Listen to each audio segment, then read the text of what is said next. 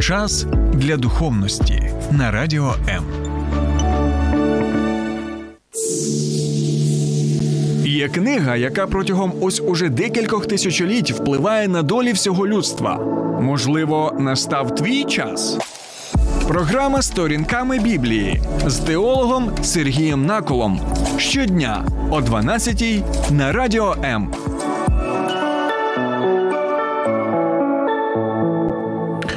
Вітаю, друзі!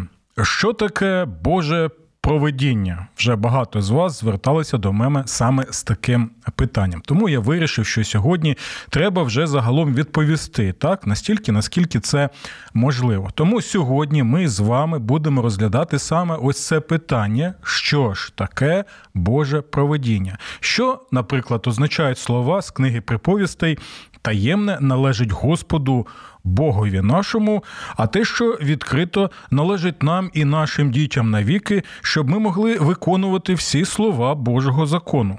І до чого тут, тобто до Божого проведіння, слова Авраама Яхве Іре, тобто Господь забезпечить, а також слова прем'єр-міністра Єгипту Йосипа Яковлича до своїх братів з книги буття, 50 розділ.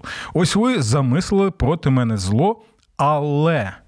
Але, але, що ж там було за але, ми сьогодні і спробуємо дізнатися, саме розглядаючи питання Божого проведіння. Ну і, звичайно, ще доволі цікавий момент, на який хотів, хотів би звернути увагу. Ми ще розглянемо такі речі, як що таке первинна причина проведіння. Не лякайтеся. Там все просто. І що таке вторинні причини проведіння, які нам усе ж таки ем, допоможуть, на мою думку, краще зрозуміти, так, що ж таке відбувається в нашому світі, що з одного боку ми знаємо, що Бог всемогутній, і що він керує всіми подіями, які відбуваються в цьому світі, але в той же час, як же тоді нам зрозуміти усе те зло, яке коїться в цьому світі. Як усе це можна вмістити в людській голові? Добре, друзі. Тому я запрошую вас долучатися до прямого етеру сьогодні на моїй сторінці на Фейсбуці. А також у нас ще є одна сторіночка на Фейсбуці, яка назва якої сторінками Біблії. Будь ласка, підписуйтеся і отримуйте тоді нові сповіщення, і ви можете долучатися до етерів і ставити свої запитання, коментарі. І особливо, що для мене доволі важливо і цікаво, коли ви можете розповісти нам якісь свої життєві історії історії, як ви сприймаєте події, які оточують вас в цьому світі, саме через призму власного досвіду. І, звичайно, хочу нагадати, що у мене є канал на Ютубі. Назва його Сергій Накул сторінками Біблії. Тому ласкаво просимо. Також можете долучатися і там до обговорення. У нас час від часу там доволі жваві є дискусії, конструктивні, про що я знову нагадую. І ще останнє. Нагадую також про те, що якщо ви в Києві і Київській області, то ви можете налаштувати свої радіоприймачі на хвилю 89,4 FM ем і з понеділка по п'ятницю слухати мою програму Сторінками Біблії. А от в середу програми Сторінками Біблії нема о 12 годині. А знаєте, яка програма є замість неї? Це програма з моєю колежанкою Ірою Суботою, назва якої усі питання до виробника, де ми розглядаємо з Іриною доволі важливі і життєві наші. Запитання. Добре, друзі, дякую за те, що ви з нами. Якщо ви готові вже розглядати питання Божого проведіння, тоді я запрошую вас зробити невеличку паузу, після якої ми і розпочнемо.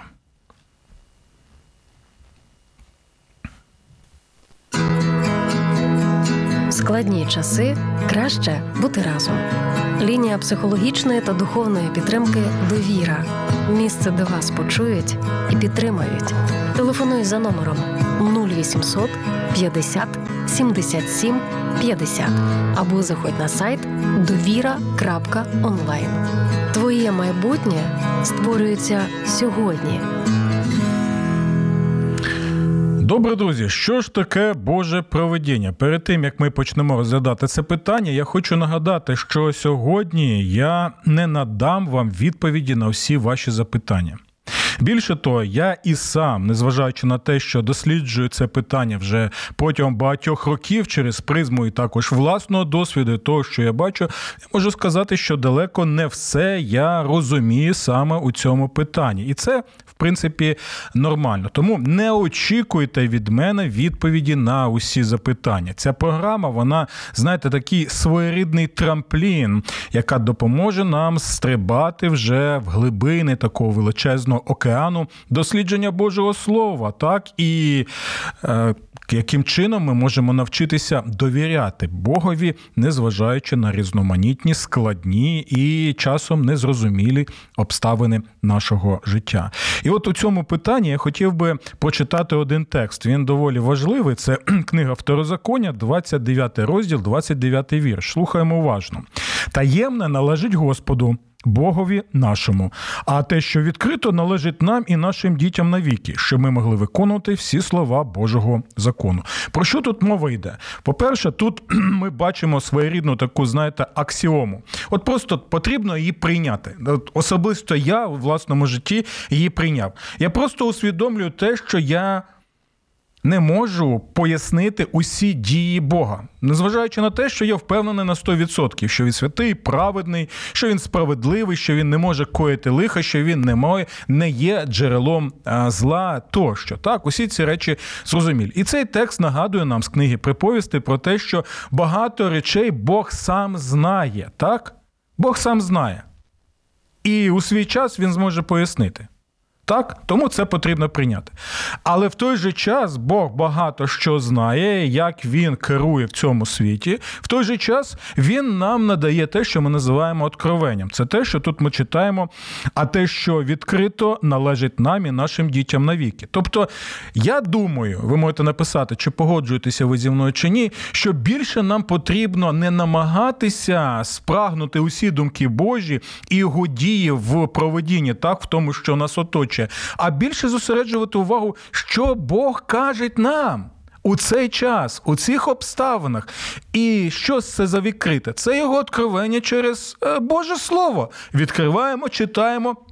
І в першу в першу чергу е, звертаємося до нього з запитанням: Господи, що ти хочеш, щоб я робив, щоб я робила саме в цей час, так щоб дійсно любити тебе і любити ближнього. Ось це на те, що я хотів звернути нашу увагу. І ми можемо побачити так, що належить нам і нашим дітям навіки. Це стосується не лише нас, так ми відповідальні за наших дітей, за наших онуків, так щоб е, дійсно люди могли керуватися в наших сім'ях, в наших родинах саме Божим Словом, тому що там написано, щоб ми могли виконувати всі слова саме Божого закону. От до цього Божого закону, до Божого Слова, ми звертаємося для розуміння, що ж таке Боже проведіння. Давайте маленько таку я.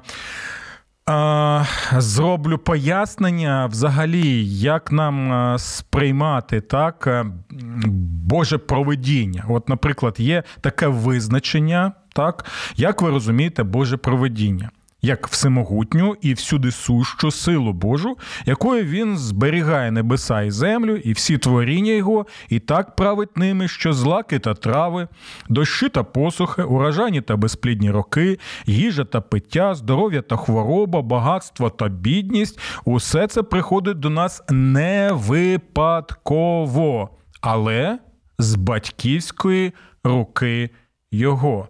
І ми в цьому визначенні могли звернути увагу так, що Бог тут е, названий саме батьком, що він керує проведінням як батько, і там навіть є одне слово, на яке нам потрібно звернути увагу. Так? Бо дивіться. Слово проведіння, яке у нас є в українській мові, воно запозичено з латини, так, і воно складається з двох слів: про так, і відере. Так, про означає наперед, а відере бачити. І зазвичай ми перекладаємо це слово так, як е, е, передбачення, так, або як прогноз, або прогноз з грецької мови. Але коли ми маємо справу саме з словом проведіння, нам потрібно перекласти його краще не так, те, що Бог щось передбачив, так, а те, що Бог забезпечує. Так? Тобто ми прочитали, що проведіння це всюди сутня і всемогутня Божа сила, якою він керує усім. Так? І ми знаємо, що Бог створив весь світ. Так, Він е, направ... він керує цим світом, він підтримує все в цьому світі. Так, Він не просто, знаєте, сліпий годинникар, навіть назва є одного атеїста, як ви знаєте, Річарда Докінза у книгах Сліпий годинникар, що ідея в тому, що Бог створив цей світ, а далі він просто відокремився і спостерігає за тим, що відбувається, нібито увесь світ він вже працює автономно. Це взагалі всуперечить біблійному розумінню Божого проведіння. І тому я й кажу, що важливо, коли ви чуєте слово проведіння, саме згадуйте це слово забезпечення, що мається на увазі. В 1 Тимофія 5.8 ми читаємо наступне. Там є саме це слово. Коли ж хто не забезпечує свою сім'ю, а особливо про домочадців, той зрікся віри і гірший від невіруючого. До речі, це гарне, гарне і серйозне. Нагадування Боже через апостола Павла до усіх чоловіків, які в очах Бога, згідно Божого вчення, та відповідальні, відповідальні за піклування про свою дружину, про своїх дітей, про своїх батьків, так тощо. Це важливо, тому що таким чином ми втілюємо Божий задум, і таким чином ми навіть в своєму життєвому контексті втілюємо самого Бога. Так, і ви почули це слово, коли ж хто не забезпечує свою сім'ю, особливо про домочадців не дбає, той зрікся віри і гірний від невіруючого. І ось саме це слово забезпечення, воно доволі важливо, тому що проведіння це забезпечення, а забезпечення це не просто слова, що я піклуюся про тебе, так, пообіцяв золоті гори, а нічого не виконуєш. Забезпечення це постійний процес, саме постійний процес, і це процес в дії. Розумієте? І ось те саме можемо сказати, що Боже проведіння це не лише тоді, коли він створив світ і далі відокремився і спостерігає там з хмарок, що ж тут відбувається. Ні, він створив. Він керує, він підтримує, так, тому що він є первинною причиною усього того, що тут відбувається, і на і, і те, яким чином є напрям. Добре, і ось це слово проведіння. Як забезпечення ми можемо знайти в одному з важливих текстів біблійних. Це тоді, коли ми читаємо буття 22 розділ, 14 вірш. Авраам назвав ім'я тому місцю Господь забезпечить або Яхве Іре. Господь забезпечить. Як сказано до цього дня, на горі Господній буде забезпечено. Що ж там відбувалося? Давайте прочитаємо трошечки раніше. Це буття е, той самий 22 розділ, 7 8 вірш. І сказав Ісаак до свого батька Авраама, батько мій. І він сказав: Ось я сину мій. Він сказав: Ось вогонь і дрова.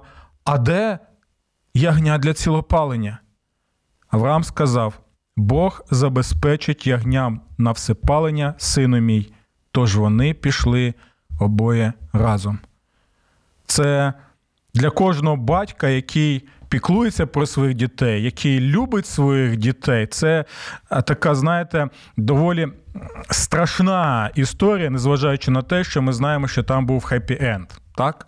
Але е, коли ти ставиш себе на місце Авраама і усвідомлюєш, що якщо Бог би тобі дав саме такий наказ у той час, у тих обставинах, і це також потрібно зрозуміти, то ми не знаємо, що б відбувалося з нашим серцем. Ми можемо припустити, що серце Авраама було е, сповнене болі. Так, він багато чого не розумів. Так, оте те, що ми читали в книзі приповісти, що Е, таємне належить Господу. Так, все ми не розуміємо. Авраам не міг зрозуміти, навіщо, навіщо це робити, навіщо йти і в жертву приносити свого єдинородного сина, якого він так багато років чекав, і Бог дав йому обіцянку стосовно цього сина. Тобто якийсь парадокс, незрозуміло, так шокує нас усі ці речі. Все це ми можемо припустити, відбувалося і в серці саме люблячого батька Авраама. Так, і коли він чує ці слова свого синочка, що татусю, ось дрова, так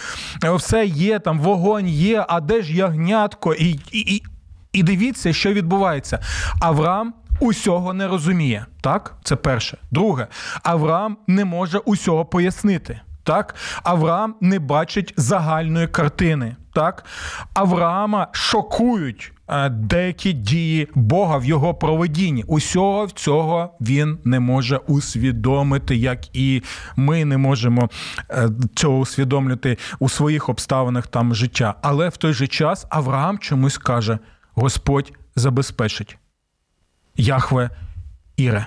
І далі ми знаємо, що який був фінал, що Господь дійсно надав е, ягня, так яке там перебувало в хащах, і саме те ягня принесли в жертву, а не сина Авраамова. Так, і те ягнятко воно було б тим таким прообразом ягнятка, яким називають нашого Господа Ісуса Христа. Ми про це ще поговоримо. Але тут е, саме серце або серце биття нашого сприйняття саме Божого проведіння. Так, ми багато не можемо пояснити, зрозуміти, усвідомити, е, не бачимо загальної картини. Але що для нас важливо, саме ці слова Яхве Іре, Господь забезпечить, якщо я впевнений в тому, що Він мій саме небесний батько, він мені бажає лише найкращого.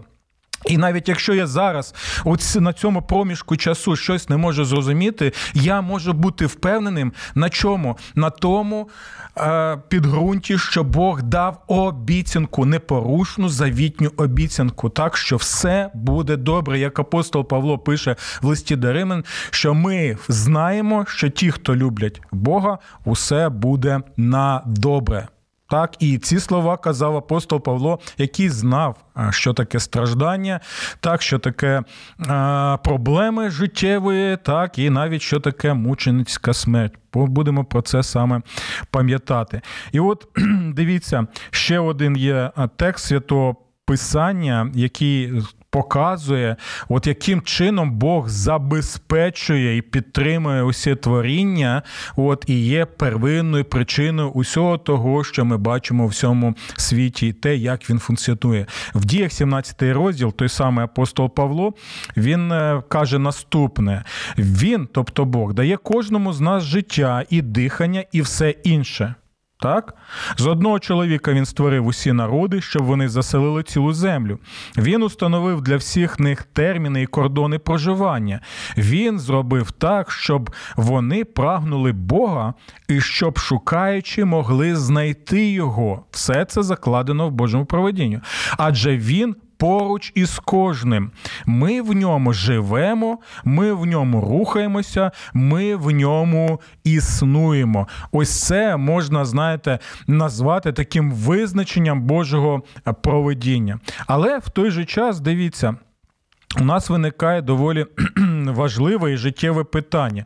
Ну, дивіться, якщо Бог так не лише створив світ, але і підтримує його, забезпечує, керує усіми подіями, які відбуваються саме е, в нашому всесвіті. Так то ем, як тоді взагалі сприймати усі ті речі, які ми називаємо злом, так чи чи не не є ми просто, знаєте, якимись такими біороботами запрограмованими або частиною якоїсь величезної комп'ютерної гри, яку створив Бог, і просто грає нами як персонажами, так, і у нас вже все, всі наші дії запрограмовані, незважаючи на ілюзію вибору, яка у нас може бути, як знаєте, і ілюзія вибору може бути у персонажів якоїсь там комп'ютерної гри. Усі ми знаємо, що там є якийсь спеціальний такий ось напрямок, і більше ніяким чином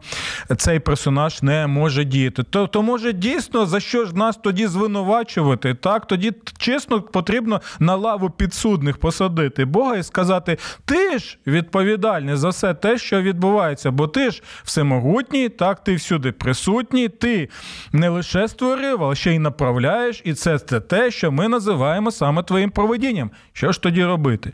І ось в цьому питанні нам потрібно згадати про те, що в проведінні, для того, щоб нам його краще зрозуміти, ми можемо використовувати такі слова, які можуть нам якоїсь е, сенсі допомогти зрозуміти, що мається на увазі. Це первинна причина проведіння, про яку я вже казав, а також вторинні причини.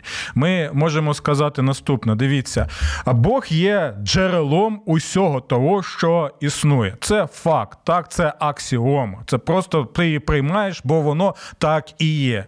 І звичайно, що Бог підтримує все, але в той же час, що ж таке вторинні причини проведіння і чому вони настільки важливі? Наприклад, дивіться, Бог піклується так, про людей, наприклад. Навіть сам Господь Ісус Христос каже, так, що Бог дає так, дощ, наприклад, і сонце сяє на кого? На праведних і неправедних однаково. Так? І ось тут ми можемо побачити наступне: Бог піклується про людей, надає їм всі створює всі умови необхідні, але в той же час він діє через те, що ми називаємо вторинними причинами. Яким чином Бог дає нам світло? Так?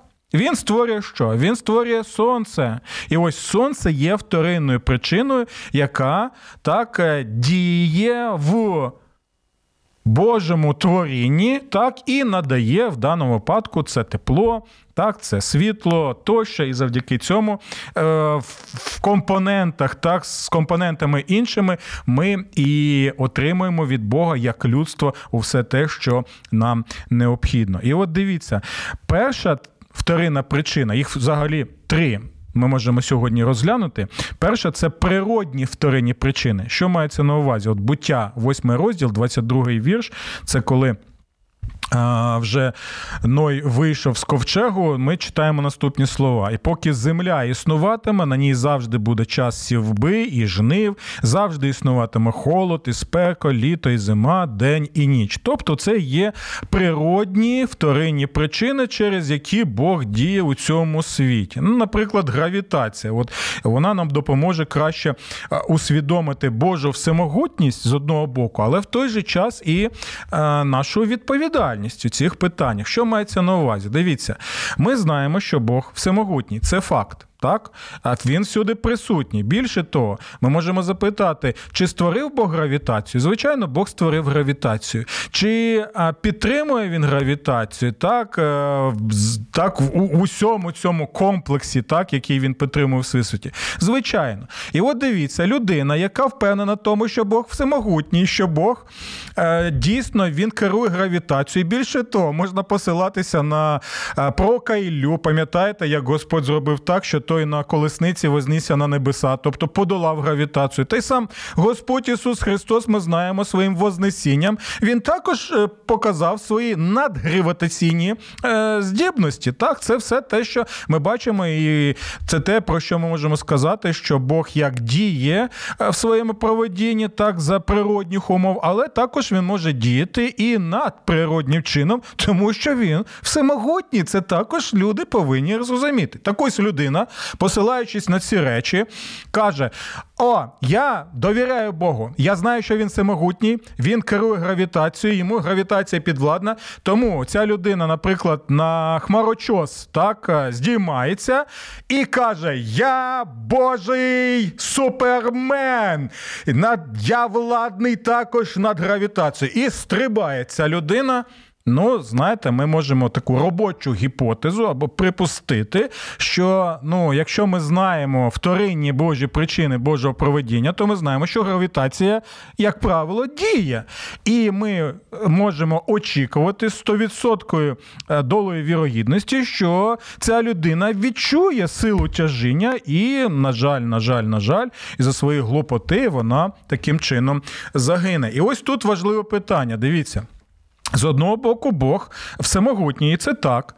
Але з іншого боку, є закони, які він також вклав вторинних причин. Так, це гравітація. І ми очікуємо, будеш стрибати, ти е, розіб'єшся. І такому так, тоді запитання наступне: чи Бог винний в тому, що ти з одного боку покладаєшся на його всемогутність, що він керує гравітацією, але з іншого боку, ігноруєш цю гравітацію, якщо ти конкретно знаєш, яким чином саме вона діє. До речі, диявол сатана так саме і спокушував Господа Ісуса Христа. Пам'ятаєте, коли він посилався на текст з Біблії, 91-й псалом, коли казав, що янголам заповідує, так що ти, що вони понесуть тебе, так, і ти об камінь тоді не переступиш, так, і він каже: Дивись, це ж це є. А Господь Ісус каже: не спокушай Господа Бога Твого. Так? Тому що Господь Ісус не лише творець гравітації, не лише підтримує гравітацію ситуацію, так а також нагадує навіть в цій е, цьому спілкуванні з дияволом,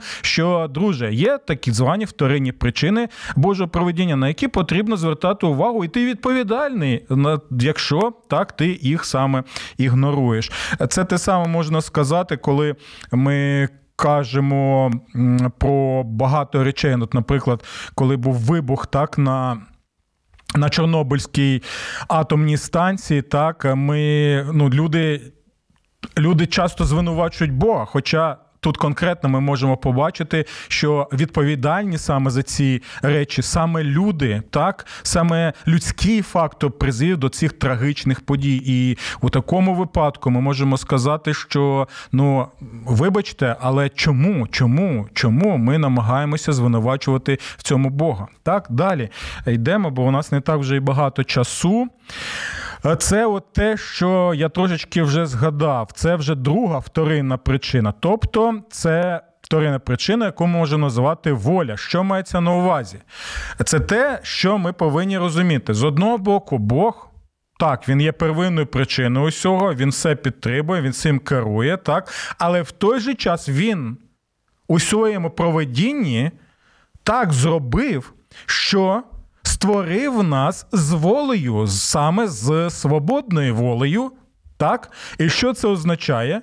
Це означає, що ми не просто якісь біороботи, ми не маріонетки. Розумієте, в руках Бога. І Біблія проти цього підходу. Ми його не можемо побачити. Ми не можемо побачити, тому що ми просто якісь запромовані істоти і все, і невідповідальні за свої дії. І декілька текстів я можу прочитати з Біблії, які якраз показують нам цю істину. Це буття, 50 розділ, 20 вірш, про який я згадував на початку нашої програми. Дивіться, Йосип він каже наступне своїм братам: ви задумали зло проти мене. Так, та Бог перетворив його на добро, щоб сталося те, що є сьогодні, щоб зберегти життя багатьом. Отже, не бійтеся зараз, я буду забезпечувати вас і ваших дітей. Так він заспокоїв їх добрим словом. А що ми тут можемо побачити? Ми можемо побачити, що є Боже проведіння. Так, з одного боку, ми бачимо, що брати були відповідальні за те зло, яке вони задумали, і яке вони реалізували. Так, тобто, тут перше на що звертається увага, відповідальність відповідальність людей за свої дії. Брати не могли сказати: Ой, Йосипа, а знаєш що? Ну ми є частина невід'ємна, органічна Божого проведіння. Так він так все це е, зробив, тому ми не відповідальні за ці дії. Так, sorry, будь ласка, brother. Ні, такого не буде, звичайно, тому що конкретно тут написано: ви задумали зло проти мене. Задумали і реалізували, і наслідки ви знаєте в своєму житті. Ви жили з усім цим і картали себе за це. Багато років, багато трагедій особистих, е, е, трагедій в сім'ї трапилося за цього всього. Так ви самі, в принципі, себе вже покарали за це. Але далі думаю, слухаємо уважно.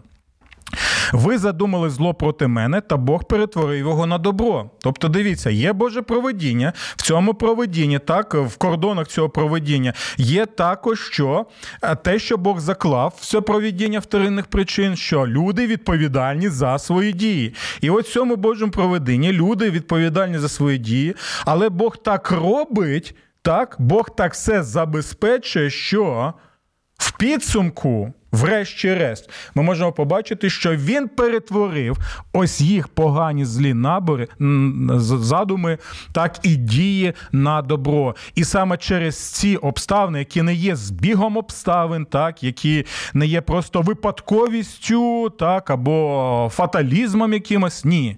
Він так все зробив за своїм святим справедним задумом, що Далі велика кількість, навіть ці люди, які зрадили його, які намагалися його вбити, які продали його, які прирекли його на таку долю, можна сказати, на такі страждання, навіть вони отримали благо цього. Його сім'я отримала благо. Велика чесна кількість людей була саме врятована завдяки саме цій людині, яку Бог використовував і провів через усі всі життєві обставини, сформувавши в ньому той характер, так богоподібний характер, яким він і діяв для того, щоб піклуватися, забезпечувати людей. Бог забезпечував його в проведінні. Тепер він в цьому ж проведінні, як вторинна причина, забезпечує і усіх інших людей. І тут важливо також побачити, що є ще один текст який в якомусь сенсі є паралельним тому, що відбувалося в житті Йосипа. Це дії, четвертий розділ, 27 по 29 вірші. Там апостол проповідує наступний. Тут також ми можемо побачити, що з одного боку так є Боже всемогутнє проведіння, яким він керує у цьому світі, але в той же час ми можемо побачити також і е, конкретну відповідальність людей за свої дії. Так що ніхто не може сказати, що ж ти нас звинувачуєш, ми ж просто виконуємо е, автоматично те, що ти заклав. Ні, ні, ні, ні. І знову нагадую, коли Бог каже своєму святому слову про відповідальність людей, потрібно пам'ятати, можете навіть запита... Е, записати цитату пастора Сергія: Бог не тримає дулю в кишені, коли каже, що ти відповідальний за ці речі, незважаючи на те, що все в цьому світі воно дійсно є такою системі координат Божого великого проведіння. Просто ми не бачимо усієї тієї картини, так, яку саме бачить Бог в своєму задумі. Тому давайте прочитаємо цей текст. Ось Ірод та Понтій Пилат. Справді зібралися в Єрусалимі разом з поганими і людьми ізраїльськими проти Твого святого Слуги Ісуса, якого ти зробив Христом. Вони зробили все так, як ти раніше вирішив. Ого, нічого собі. Вони зробили все так, як ти раніше вирішив, що мусить збутися владно волею твоєю. А тепер, Господи, послухай, що вони кажуть, вони намагаються нас залякати. Тож дай нам твоїм словам відвагу говорити слово Твоє. Тобто, з одного боку, ми побачимо, що є Ірод, Понтій Пілат, так погані є люди ізраїльські, які що? Вони е, схопили Ісуса, вони ліквідували Ісуса Христа і вони відповідальні за свої дії. Чітко, конкретно, як і відповідальний за свої дії хто? Той самий Юда зрадник, так як відповідальним був за свої дії, той самий фараон. Навіть тоді, коли ми читаємо, що Господь зробив запеклим серце фараона, так і фараон не зможе на останньому суді сказати, Боже, ти ж зробив так, що моє серце запекле. Які претензії тоді до мене? Так, бо ми також ми можемо побачити інші тексти, коли читаємо, що і зробив фараон своє серце запеклим. Так? Тобто фараон зробив настільки своє серце запеклим, що Бог вже своєю дією остаточно запечатує і каже: все, тут вже шансів, як то кажуть, хоча слово шанс це не біблійне, слово тут вже. Е, цим всім, не подієш, і Божий суд був проголошений над фараоном. Тому з одного боку, ми бачимо Боже провидіння, і воно було на що? На благо, на добро. Чому? Тому що завдяки смерті Господа Ісуса Христа так, навіть частина людей, які були проти Ісуса, той самий апостол Павло, пам'ятаєте, як він переслідував християн, і як сам Господь Ісус каже, що ж ти переслідуєш мене, хоча е, Савл е, на той час переслідував саме християн. Е, що зробив? Були врятовані, так як і ми можемо бути врятовані завдяки тому, що можемо покладатися на Господа Ісуса Христа. Ось такі дивовижні речі, які ми можемо розглядати в Божому проведенні. Ото ми розглянули другу вторинну причину, назва якої саме воля. І третя це умова, що мається на увазі. Я прочитаю лише один текст У мене- їх багато. На жаль, у нас просто часу нема все це розглянути. Так, дивіться, Єремія, 18 розділ. Отут конкретно ми можемо побачити, що є умови. Вибачте, зараз не можу відповісти на телефонний дзвіночок, бо в нас нема часу. Прошу вас зателефонувати. е, Пізніше або завтра, так бо це я просто не встигну розповісти те, що нам дійсно важливо.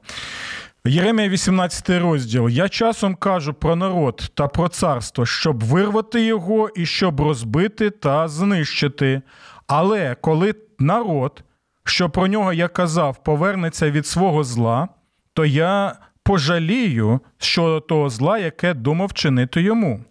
А часом кажу про народ та про царство, щоб його збудувати та щоб його благословити. Але якщо цей народ зробить зле в моїх очах, щоб не слухатися мого голосу, то я пожалкую щодо того добра, про яке я говорив, що вчиню я його. Тобто, вторинна причина Божого проведіння також що це може бути? Це також умова. Бог каже: дивіться, я кажу, що я благословлю вас, але якщо ви відвернетеся від мене, наплюєте мені в очі або в душу, так то що? Тоді ви не отримаєте цього благословення. Оце і є саме умова, так? Або Бог каже, що е, я хочу покарати цей народ, наприклад, так, або цю людину, але в той же час, якщо вона навернеться, знову умова, якщо так, то я тоді можу відкласти це, так, і показати, що я Бог. Милосердний, Бог люблячий, і той Бог, який піклується про людей. І ось чому в Євангелії від Марка, наприклад, ми ті самі слова, в принципі, можемо почути від Господа Ісуса. І сказав їм: ідіть же по всьому світу та проповідуйте Євангелію всякому творінню. Хто увірує і хреститься, умова, хто увірує і хреститься, той буде спасений, а хто не увірує, той буде осуджений. Оце також е, підкреслює саме людську відповідальність. Так і не потрібно звинувачити в Бога в тому, що нібито е, він е, так зробив, що ти не хочеш до нього звертатися і навернутися. Ну і так як у нас часу нема, я ще хочу. Згадати слова одного проповідника з 19 століття Чарльза Спержена. Він писав наступне: коли ви проходите через випробовування, то вчення про всевладдя Бога є тією подушкою, на яку ви кладете голову. І я можу лише додати, тому що ця подушка, на яку ми, ми кладемо голову, яка дає нам е, спокій, е, втіху, наснагу, мотивацію, вона наповнена Божими саме завітніми обіцянками. Як ми можемо згадати знову Яхве Іре, Господь забезпечить у свій час, так? Навіть тоді, коли ми багато чого не можемо зрозуміти. І це і є те, що ми можемо назвати довірою татові. Так, коли маленька дитина, коли тата каже стрибай, вона стрибає, навіть не думає про наслідки, бо вона знає, що вона буде в руках свого тата. І ось чому в Римлянах 8, вірш, 8 розділі апостол Павло пише.